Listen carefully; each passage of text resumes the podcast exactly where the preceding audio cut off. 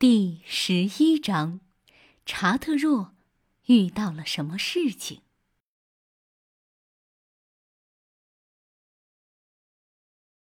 查特若害怕起来，毫无疑问，他被抓了。在那些坚硬的铁丝网面前，他的牙齿起不到一丁点作用。透过铁丝网，他能看到外面，但就是出不去。他越想越害怕，心砰砰直跳。他完全忘记自己为什么要进来。那块他很想品尝的食物就在眼前，但是他一点食欲也没有。接下来，他又遇到了什么事情？农夫布朗的儿子发现他后会怎么处置他呢？听，那是什么？玉米仓库门外传来脚步声。农夫布朗的儿子来了。查特若在铁丝网监狱里不停地转来转去，并用力咬着坚硬的铁丝，但一点用都没有，根本没用。这样做只能让他的嘴巴受伤而已。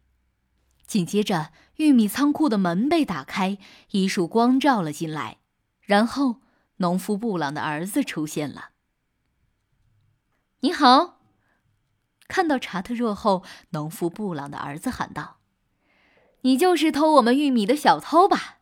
我原以为是只家鼠或田鼠呢。好吧，你这个红色的小坏蛋，你不知道小偷是没有好下场的吗？我从来没想到过是你。你很聪明吗？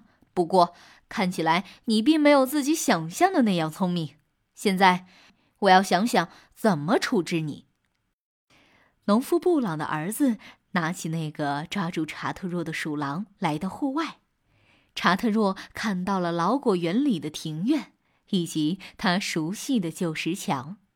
它们看起来没什么变化，不过对于查特若来说，它们看起来不一样了，因为他现在只能透过铁丝网看到它们。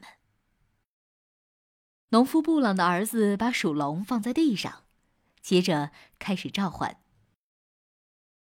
咪咪咪咪咪咪，查特若吓得要死，他的心脏差点停止跳动，因为黑猫过来了。要知道，平日里他总是挑逗和取笑他。